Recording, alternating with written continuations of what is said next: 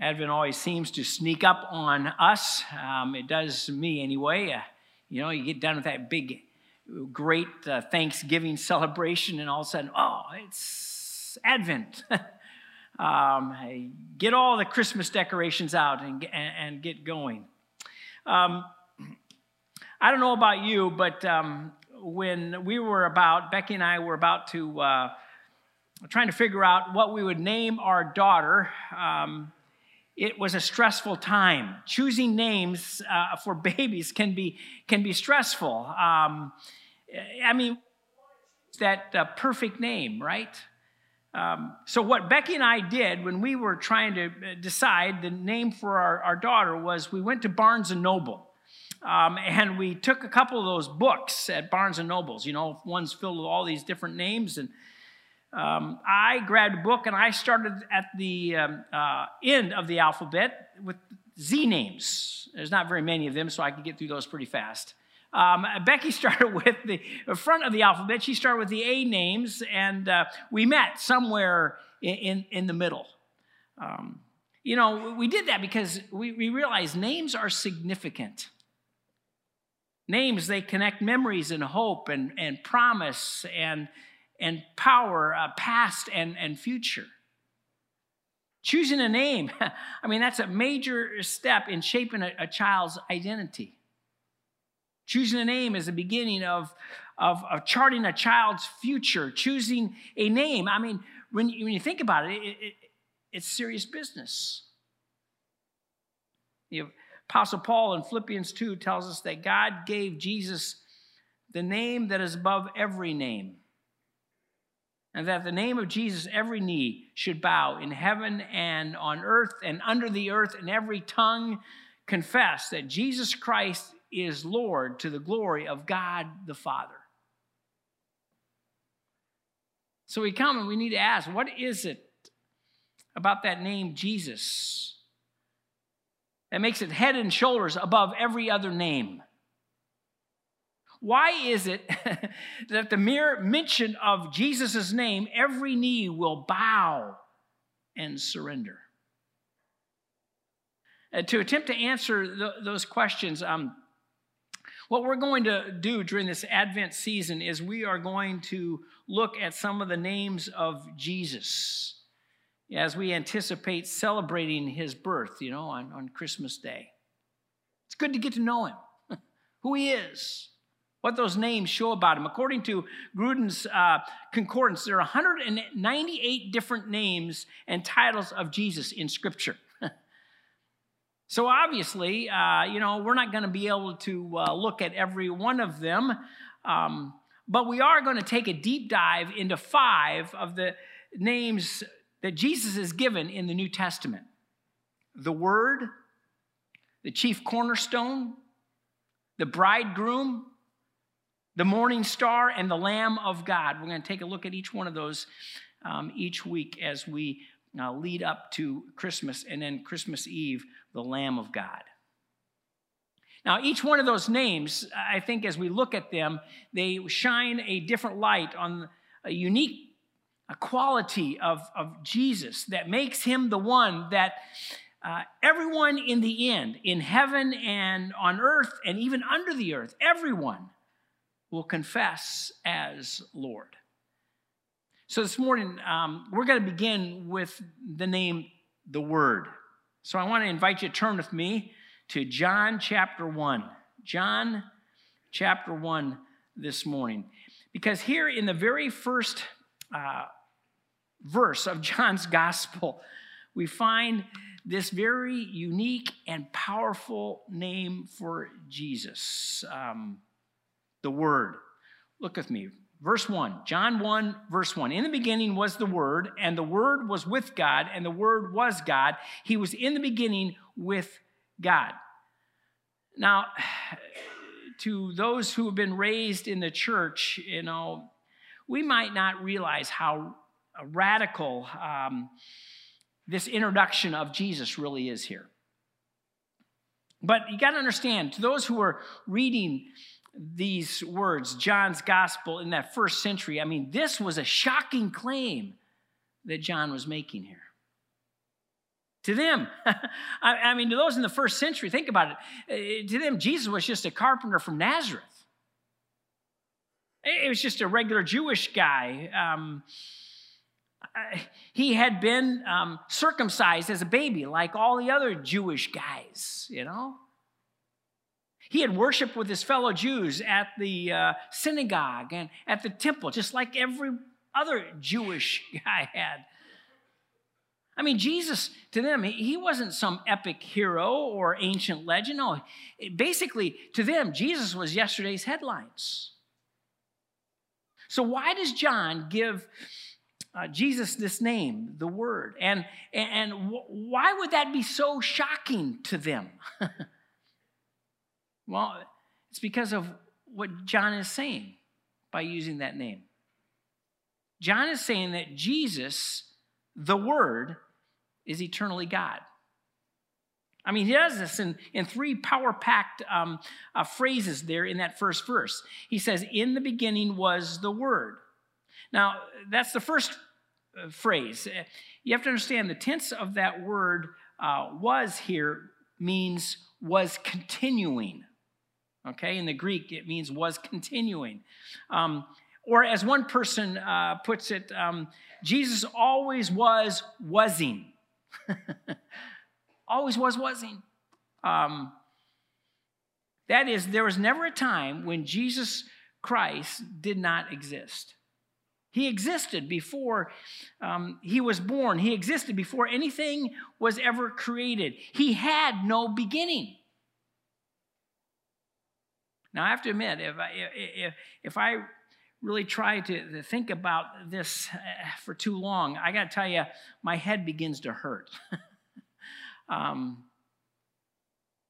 because John is telling us that if we look backward un, uh, until time disappears and our imaginations collapse in exhaustion, it's at that point where we have to begin talking about Jesus Christ. In other words, Jesus shares God's eternity. And listen, that's just the first phrase of John's introduction. now, if you're still with me, let's try the second phrase. He says, and the Word was with God. Again, was means was continually. So Jesus has always been there. There has never been a time that he was not with God. Jesus was eternally with God. The word with here literally means towards. Um, it's the idea of, of, nearness. One um, commentator suggests that it's saying that the Father and Son were continually, you know, face to face. That is to say, there was always existed this deepest um, equality and intimacy there in, in, in the Trinity. Again, you know, my mind, it, it, struggles just to fully comprehend all, all of this. Jesus and the Father have always, without beginning and, and without end, enjoyed a perfect, joyous intimacy. Jesus shares God's eternity, and Jesus was eternally with God. And then we come to the third and climatic uh, uh, uh phrase here in this first um, uh, verse. And the word was God. Now, the exact meaning here is that Jesus was God in essence and in character. Um, he was God in every way, though he was a separate person from God the Father. Jesus was and is God continually. Jesus was and is one with God. See, Jesus shares God's eternity. Jesus was eternally with God, and Jesus was one with God. Three shocking statements, John says, and puts them all in one single incredible sentence. but listen, John has just gotten started. You got to understand this. Next, he tells us that Jesus, the Word, is the creator. Notice what, what uh, John tells us here in, in verse 3. He says, um, all things were made through him, and without him was not anything made that was made. What, what he's doing here is two different times, in two different ways, uh, John tells us the same thing. First, he says it positively. He says, All things were made through him. And then he turns around and he, and he gives it in, in, a negative sense. Uh, without him was not anything made uh, that was made. John, uh, John's statement here about Christ as a creator is in line with Genesis chapter 1, verse 1, right? In the beginning, God created the heavens and the earth. God created the universe out of what? Nothing. All of creation came to be, not out of some pre existing material or, or, or something else, you know, uh, but out of non existence, out of nothing. Stephen Hawking once wrote The eventual goal of science is to provide a single theory that describes the whole universe. From the biblical perspective, that single theory is Jesus Christ. Jesus Christ, the Word, is the originator of all things. Next, John reveals us that Jesus, the Word, is the Savior. From verses 4 through 13, um, the dominant metaphor that John uses here to describe Christ is the image of light. In fact, look with me, verse 4 In him was life, and the life was the light of men. The light shines in the darkness, and the darkness has not overcome it. Then in verse 8, he was not the light. He's talking there about John the Baptist. Okay?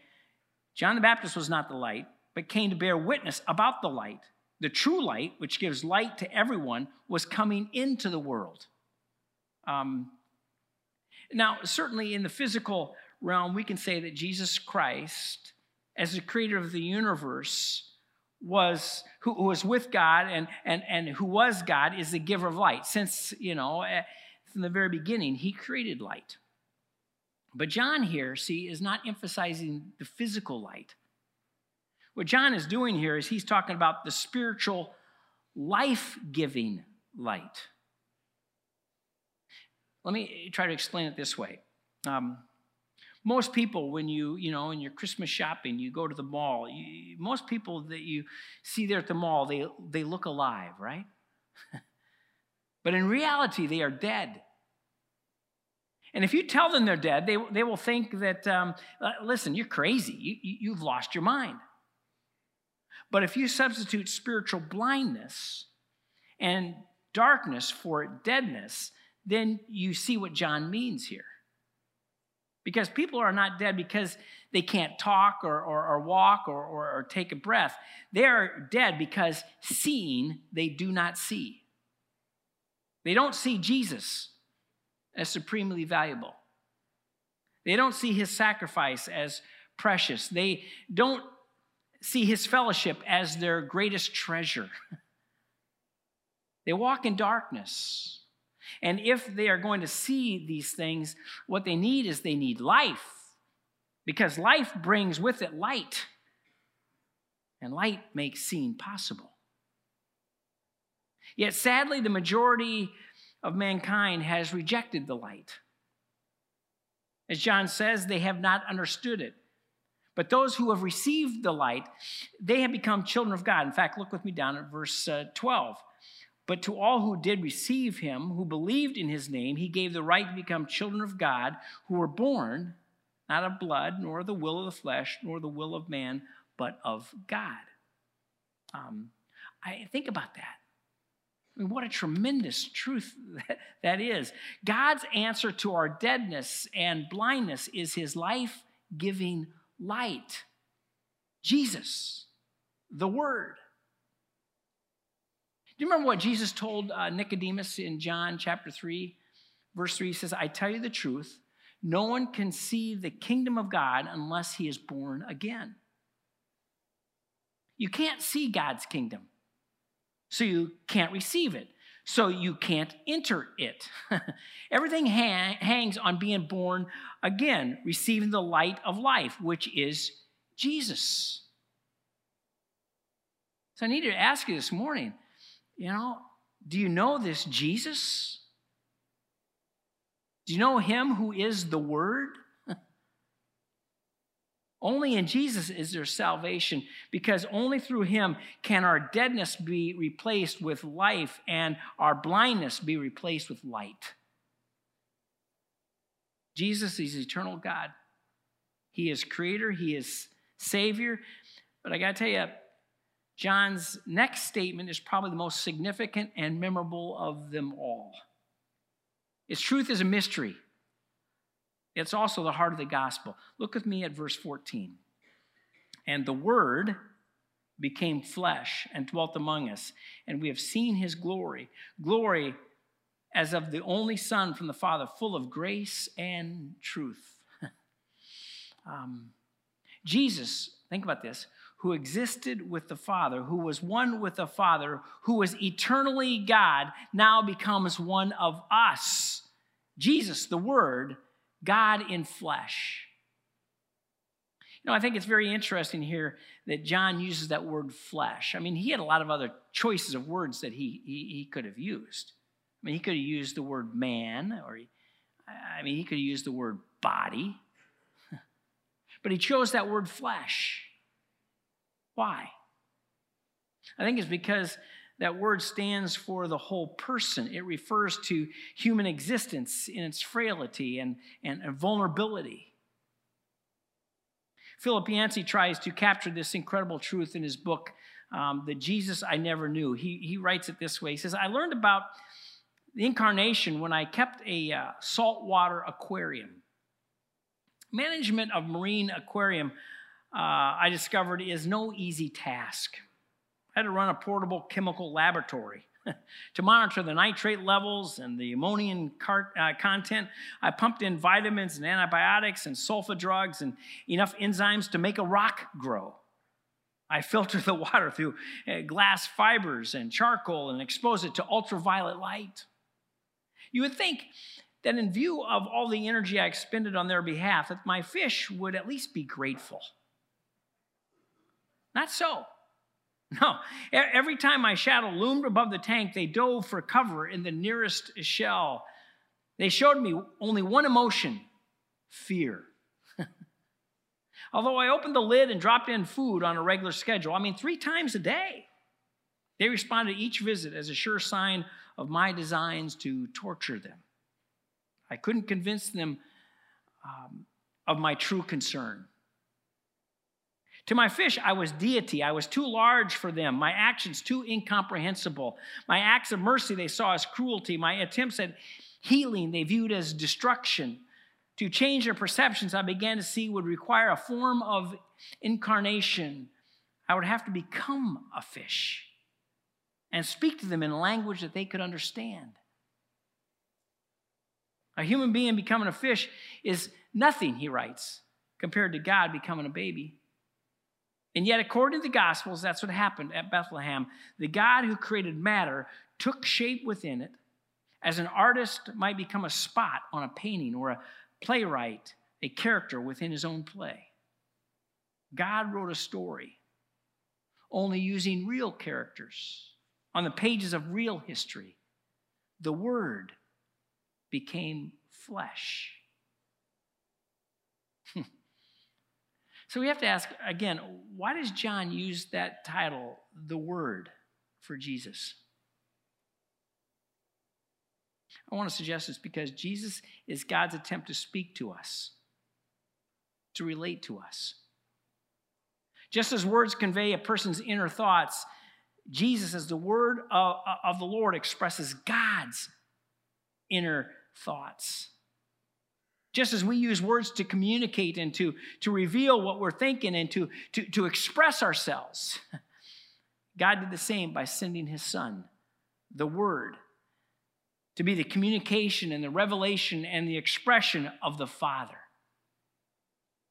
God's Word is not merely speech, but a person, a personal Word which became flesh at, the, at a given time in history.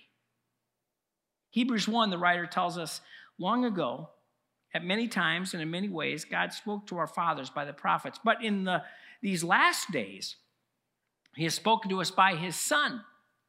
He is the radiance of the glory of God, the exact imprint of His nature.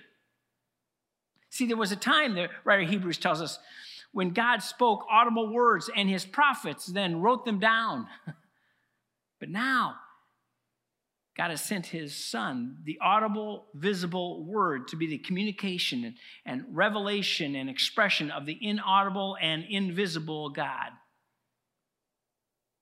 In Christ, we have God in a comprehensible way. Jesus is eternally God. He is Christ, the Creator, Christ, the Savior, God in flesh. Jesus is the Word. and He came on that first Christmas morning to reveal God to us. Jesus in John 14, 7 says, If you had known me, you would have known my Father also. From now on, you do know him and have seen him. In other words, when you know the Son, you know the Father. So we have to ask our question what, practically, I mean, what do we do with all of this? I mean, it's great theological, um, you know, thoughts and ideas and understanding truths, but, but what do we actually do with this? Well, listen, let me give you a, a simple recommendation. And that is this if you want to know who God is, then start reading Jesus.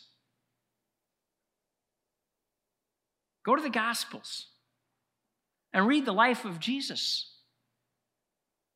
And don't just read what he said, but also read about how Jesus interacts and, and treats and, and, and, and loves people. What do I find to be true about Jesus? Because when you find out what is true about Jesus, you'll find out what is true about the Father. For example, start with the Christmas story. One of the great truths that come out of the Christmas story is the idea that God is approachable. Think about most religious traditions, right? I mean, fear is the primary emotion one has when one approaches God. Hindus offer sacrifices at, at temples. Um, Muslims, they, they bow so low uh, that their foreheads touch the ground. Even in the Old Testament, when you read the Old Testament, we read about the burning bush of Moses and the, the coals, the fiery coals of Isaiah. and if anyone dare enter the most holy place in the Old Testament, the tabernacle or the temple, uh, they would never come out alive. Yet at Christmas, think about it. God actually comes to us. And He doesn't just come to us with a, a big entourage or, or a raging or in a raging whirlwind or, or, or by riding on a cloud. But He comes to us as this, as this infant, as this baby. I, I mean, it, it blows my, my mind when I think about it. Here was God, and there were probably more animals who attended his birth than there were people. In Jesus, God found a way of relating to humans that did not involve fear. And later, as he hung on the cross, that curtain was torn in two. And Jesus became the bridge over the vast gulf between God and humanity. The Word reveals to us that God is approachable. When you know the Son, you know the Father. Do you know the Son? Have you ever wondered um, if God cares about your measly life? I mean, think about it. I, God is sovereign, God of this universe. God, He has a lot of things to take care of, doesn't He? I mean, planets to manage, uh, weather patterns to be concerned about. Um, and listen, you're just one small, tiny person. one person out of seven billion on this planet. Now, let me help you put that in context. Uh, let, us say that one in a billion is one second um, in time. I think I've worked this out. I'm not a good math person, but I think I've worked this out. If people are seconds and life was counted in time, then one billion would be 32 years. In other words, there are 1 billion seconds in 32 years, which means that there are 7 billion people on the planet. Then you are just, think about this, you and I, we're just one second in 222 years. One second. Are you feeling small yet? So we wonder does God really care about me? One second in 222 years? And then I go to the Gospels and I read about Jesus, the Word. And Jesus is teaching and he's traveling all around Galilee. And one day he's walking along and, and a woman reaches through the crowd and, and touches his cloak. And Jesus suddenly stops. And even with a crowd packed in around him, he stops and looks at her and blesses her because Jesus cares about her. Another story in the gospel is, you know, Jesus walking through Jericho with another crowd is buzzing all around him, surrounding him, and yet he, he stops suddenly, looks up in a tree, and there is Zacchaeus, a thieving tax collector. And Jesus goes to the home of that sinner and sits down with dinner with him, and he blesses him because Jesus cares about him. And like son, like father. God cares about you. When you know the Son, you know the Father. Do you know the Son? Maybe you're here this morning, you're dealing with a whole issue of, of forgiveness. There's some things you've done and, and you're not proud of it. it's caused you great pain, frustration, nightmares, stress, quiet moments of your day or night, you know, you wonder whether God can even forgive you. But then you turn your Bibles and you read the account of how Jesus goes, goes to the temple and a, a, crowd again surrounds him and he begins teaching them. And then, and then some, some scribes and Pharisees, they bring this woman who's been caught in adultery and they shove her in the middle of that circle and ask Jesus what they should do with her. Should they stone her like the law says, or should they let her go free? what Jesus do? Remember? He ends up not condemning her. Instead, what he does is he, he, he sets her free because God forgives. When you know the Son, you know the Father. Do you know the Son? Maybe you wonder if, if God can really use you. I mean, you say, I, I, I don't have any special skills. You know, I'm not a good student of the Bible. I get all tongue tied when it comes to sharing the gospel. I, God, uh, can God really use me to serve Him? Well, have you ever thought about who um, Jesus chose? I mean, it wasn't the bold and the beautiful. It wasn't those who were politically connected or financially successful. He chose fishermen and, and, and tax collectors and zealots. He, he, he, chose ordinary guys and they, they, they changed the world. God, what he does is he employs ordinary people like you and me. and God can use you. God wants to use you. When you know the Son, you know the Father. Do you know the Son? Origen in the third century told of a village with a, a huge statue.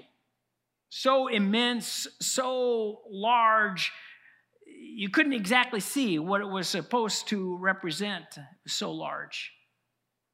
Finally, someone miniaturized that statue so uh, so a person could actually uh, see it. So a person, you know, that, that, that statue, it could be honored. Origen writes, that's what God did in his son. Jesus, the Word, is a self miniaturized of God, the visible image of the invisible God. He is the communication and revelation and expression of the Father. And listen, when you know the Son, you know the Father. Do you know the Son?